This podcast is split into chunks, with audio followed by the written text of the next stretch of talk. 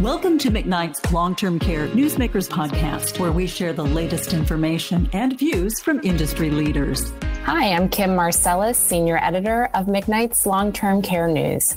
Providers around the country are still working their way through the fiscal 2024 proposed SNF PPS rule.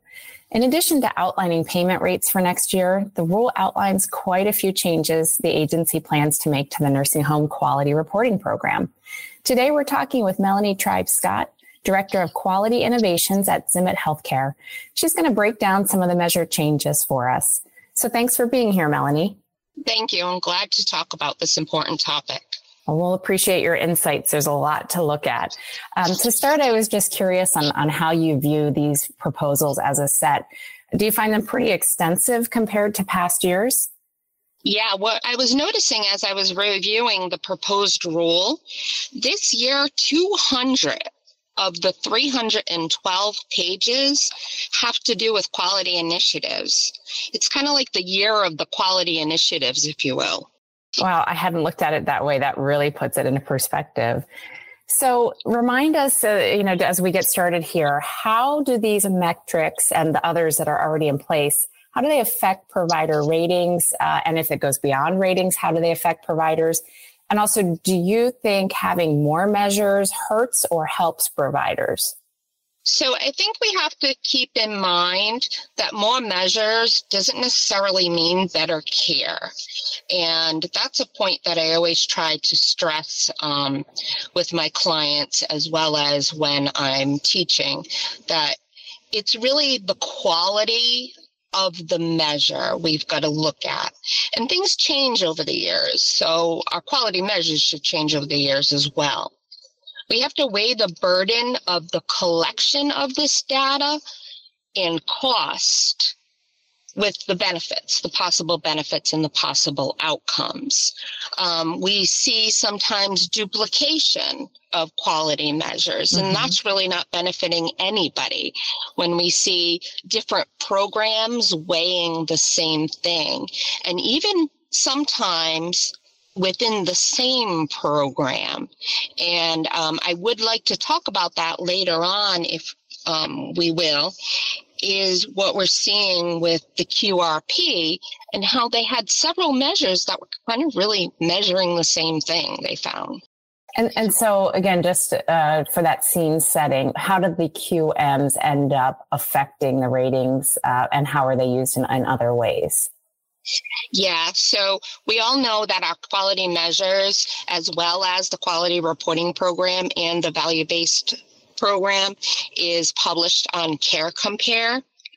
Right now, we only have two quality reporting QMs that are actually factored into the five star domain. So, what we're getting points for to make that QM rating, we only have two of those QMs are actually from the quality reporting program, and that is the percentage of SNF residents with pressure ulcers injuries that are new or worsened, short stay, and the rate of successful return to home or the community from the SNF, again, a short stay resident, a short stay quality measure. So chances are that a lot of these new measures that we're seeing are not going to be added to the five star ratings just yet. Um, that may be something that we look at in the future, but personally, I do not see that being added to the QM rating anytime soon. Okay, but again, these live on care compares, so consumers could look mm-hmm. at them as individual metrics, and obviously also referral partners, payers, they're going to be looking at that as well. Yeah, that's a great point. It's not just our consumers, it's the managed cares that are going to contract with the facility, are going to look at this and decide whether or not they want to be partners with this facility. We're seeing referring hospitals look at this. Um, there's even some bundle programs and ACOs that look at what the facility's five star rating is before they enter into any kind of contract with them. Okay, so let's get into the specifics uh, of this year's proposals. So CMS is looking to add three new measures to the QRP. Of the ones that were proposed as additions, do any jump out to you as being especially concerning or, on the other hand, potentially beneficial? Sure. So I um, kind of alluded to this earlier. They're proposing a discharge function score um, for fiscal year 2025. And the reason they proposed this was because they said that two of the previous measures were actually duplicative, um, where they were looking at the change in self care and the change in mobility, as well as the discharge self care and discharge mobility. So that's four QMs that were all part of the QRP and still are for fiscal year 2024. And they said, you know what? We really didn't see significant difference in the data between these quality measures. So what they are now doing this year is they're taking the change in self care and the change in mobility score and kind of getting rid of that because it's duplicative, but adding the discharge function score measure, which will include both the self care and mobility. They are keeping the discharge self care score and the discharge mobility score. So essentially, what we did here for, from what we're getting from the final, the proposed rule, is that they got rid of two measures because they were duplicative and it was a burden on the facilities to collect this data. And now instead, we have three duplicative quality measures instead of four. And um, I know I would like to see, and I know a lot of providers would like to see all four go away because they're all essentially measuring the same data and they're statistically were not very much different um, per the proposed rule and just keep this new proposed discharge function score, which measures both the self care and the mobility and really gives us a more reliable outcome with less burden on the provider. I guess baby steps, right? Yeah. Three is less than four. but there is still a comment period, so we still can contact CMS and kind of let them know what we're feeling if providers out there agree.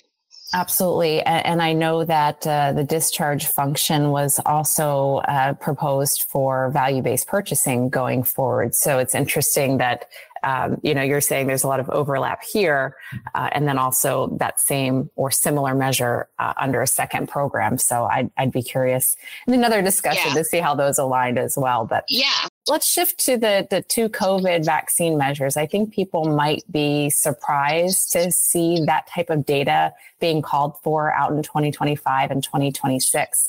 Um, one is for residents one is changing the measure for healthcare personnel to capture uh, up to date vaccinations according to CDC guidance. So, um, you know, can you just guess a little bit about what these two proposed measures tell us about CMS's long term thinking on COVID vaccines? Yeah, so we're not going to see these go away, right? We kind of know that. It's been three years now.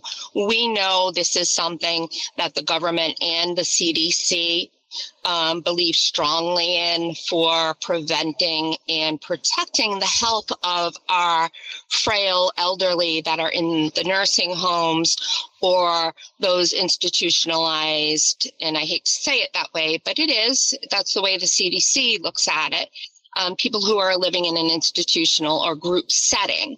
We need to protect them against these communicable diseases such as COVID. So we're not seeing this go anywhere. There's been a lot of speculation about if the COVID vaccine will become a seasonal requirement similar to what we do with the flu vaccine.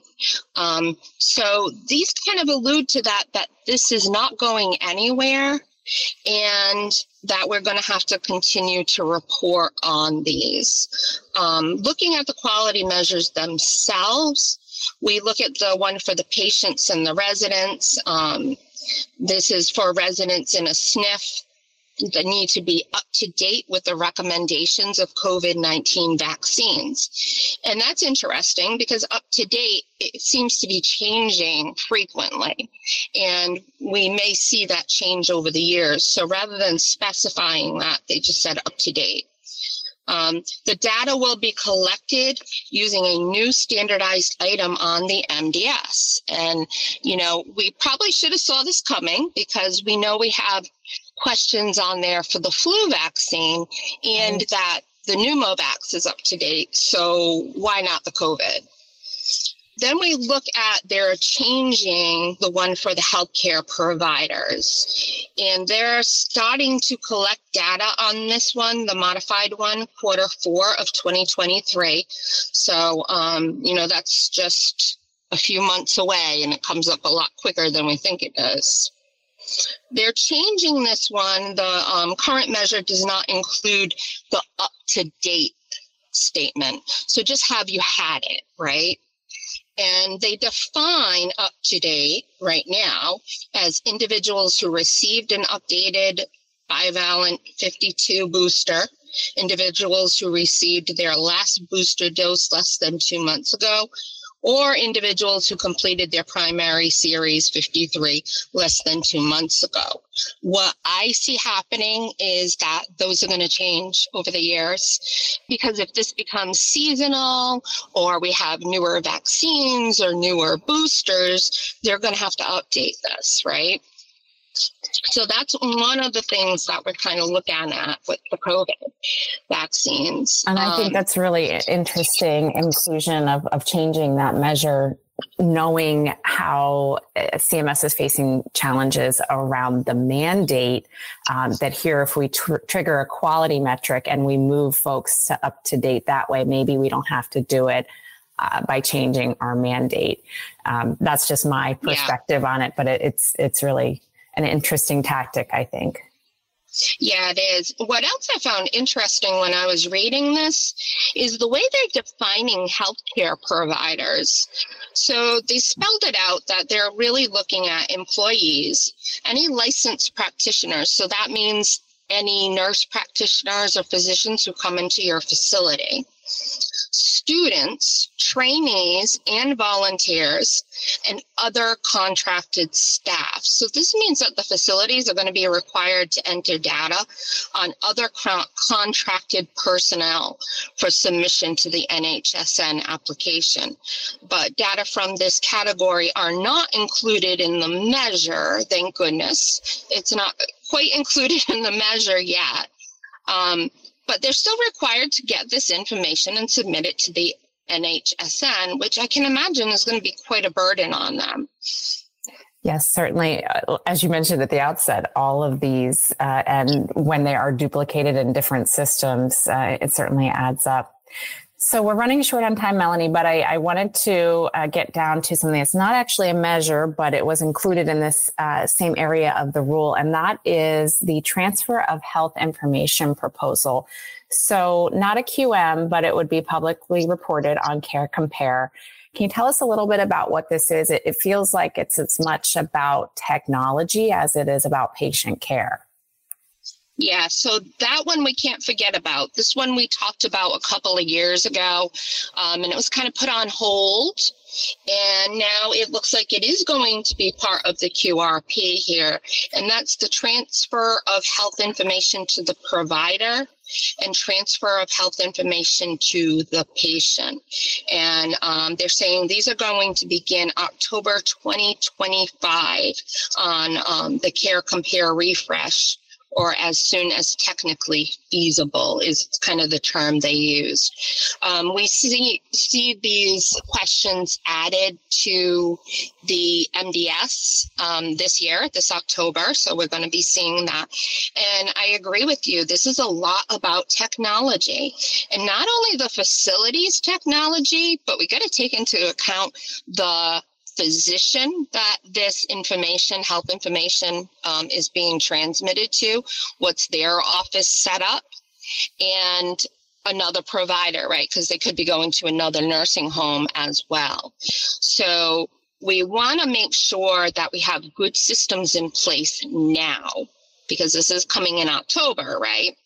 So we want to make sure we got good systems in place now for transmitting this health information and don't forget about being HIPAA secure. Absolutely. All right, we'll stay on top of that. I, I think that's going to really challenge some providers, especially uh, given budgets of the last couple of years and, and investing in some of that technology has kind of had to be put off. So obviously a lot more uh, in those 200 pages you mentioned at the outset, um, but we want to thank you for giving us a quick rundown just on the highlights today. Um, we'll obviously be covering all of these things as they unfold and as the rule is finalized later this year. So follow that at mcknights.com. But for today and for McKnights, this is Kim Marselas. Have a great day. Thank you for listening to McKnight's Long Term Care Newsmakers podcast. For the latest in long term care news, visit McKnights.com.